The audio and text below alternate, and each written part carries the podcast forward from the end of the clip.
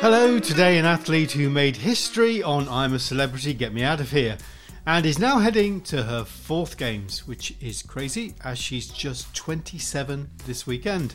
It's Mark Shardlow here. For the last six months, I've been telling stories of Olympians and Paralympians. Lots to listen back to as we come up to the Games, just a month away to the Olympic Games. But it's a happy birthday this weekend to Holly Arnold. Holly is heading to the British Athletics Championships with a big smile on her face after being amongst the first group in track and field named to represent Paralympics GB in Tokyo this summer. I first came across Holly when I was working on a sports awards night, and she was this talented teenager making a name in Paralympic sport in the F46 javelin. Well, eight years later, I was thrilled to be interviewing her in Rio with a gold medal around her neck. Throwing a gold at the Commonwealth Games on the Gold Coast, four World Championship titles, and the full house with the Europeans, as well as an MBE, and you have one of the most successful Paralympians coming out of GB. And I met up with Holly Arnold by the track at the High Performance Centre at Loughborough. Uh, Holly, uh, great to see you and congratulations. Thank you very much. This is what, the fourth time? Yeah, fourth Paralympics. Um, yeah, it, sometimes you forget that I went to Beijing 2008. It just seems like such a long time ago. Um, of course, we wish that Tokyo was going ahead last year, but we're lucky that it's going ahead this year. Yeah, and because it didn't go ahead last year, you had a crazy, I must say, very unexpected year. and I'm obviously going to talk about being on I'm a Celebrity. Yeah. Um, that must have been completely unexpected for 2020. Yeah, I mean, I had no idea that I would ever get the opportunity to do something like, you know, obviously as a sports person, a sport woman myself, I guess I just never really knew that that opportunity would come for, you know, for a Paralympian. But you know what? I'm. It's the best thing I ever did. Really? Um, I met so many incredible people. The fact that I was the first ever disabled and Paralympian to go on there, I feel like I'm really proud to be able to say that. And hopefully now in the, in the future, there's going to be more disabled people out there that is able to go on that show because I hope that I've shown people on that show that doesn't matter like your disability or you know what kind of barriers people put in front of you you can break them down you just kind of have that support and it was that sport mentality that kind of helped me um, through the whole process of the the bugs and the creepy crawlies and all the horrible things that I had to do. Um, I think the worst was eating less calories for for a sports person.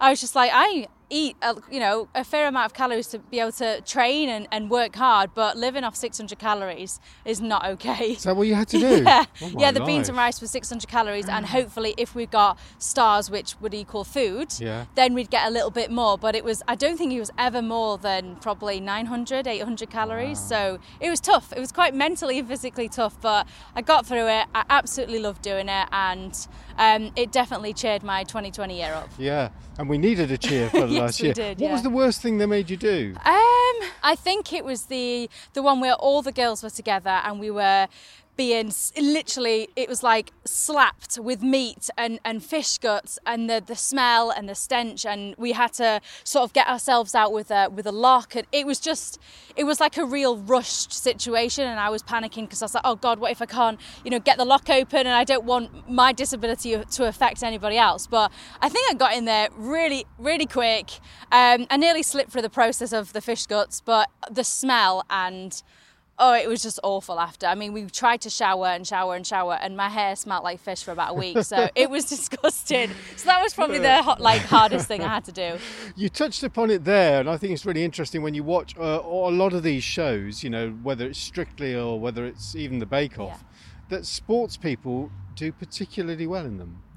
I think it's that competitive edge. Um, I mean, most people, you know, say like, oh is it hard to like to lose and not win all your stars? And i'm like do you know what? It, it is. And it's more so for my, my my teammates you know for the for the guys because i feel like i've let them down. If i don't win them enough stars for us to eat i would rather have gone out with food and everybody else have the food. And that's not actually my mentality in like my sport life. So it actually brought a really lovely side out to me. It was a, I'm very nurturing myself anyway, but to be in a group full of the people with, um, you know, different personalities really brought the best out of me. And i think yeah the the sporting side definitely brought out the competitive. And that's what kept, kept me mentally going through the whole couple of weeks i was there. But um, i just loved it. It was a fantastic experience. Yeah because you're in good company here at loughborough. I spoke to steph reed who did yeah. well in bake off and then of course libby clegg who yes. i remember whispering to me i'm going to win this.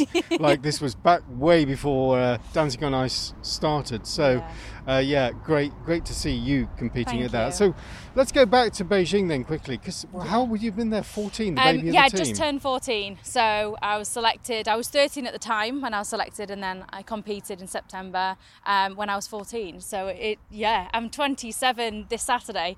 So when you kind of look at it that it's just i've been doing this for it feels like forever. Yeah, half your life um, and more yeah. And to be honest, you know, I'm I'm 100% not going to retire straight away. I've still got a couple more games in me left, so um, but yeah, do you know what? Having the experience of Beijing, then to London, to Rio, and then Tokyo, um, I will take many many things from all the different all the different games, and you know try and make this um, a really positive one.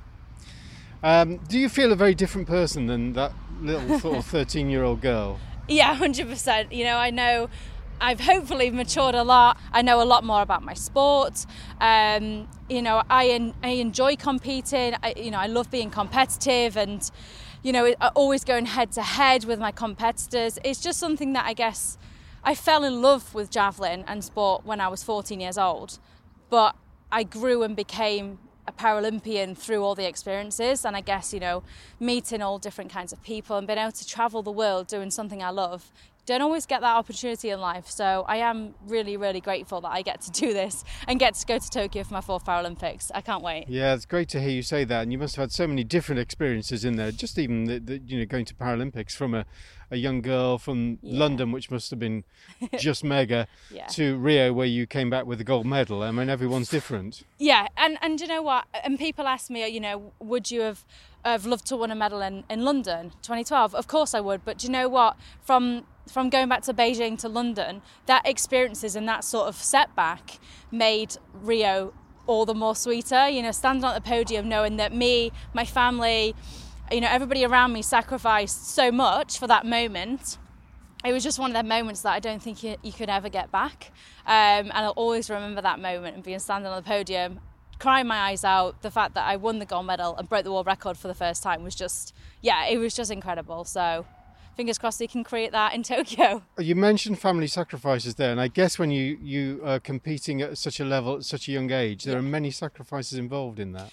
I mean, I honestly wouldn't be where I am today if it wasn't for my family. Um, we moved, uh, we made the choice as a family together to move from Grimsby, where I was born and raised, to Wales, South Wales, and it's you know six hours. My mum and dad were away from their family. I was away from my family and friends. I was meant to start college, um, you know, when I when I was 16, and we made the choices, but the choices we made and the sacrifices were tough and had quite harsh negative effects with you know certain things with mental health with my family but you know what? It it enabled me to become the person I am today and it enabled me to go out there and win that gold medal and break the world record. So I hope that I still make my family proud. Yeah, I'm sure you do. And where are they now? Are they in Wales or have they gone back to Grimsby? No, they've gone back to, um, so they're based in Binbrook, which is just outside of Grimsby. Beautiful, um, sort of, you know, all the woodlands and really rural. It's really beautiful around there. So, and I've got, of course, because I live in Loughborough now, that I'm only a couple of hours away from them. So I try and see them as much as possible.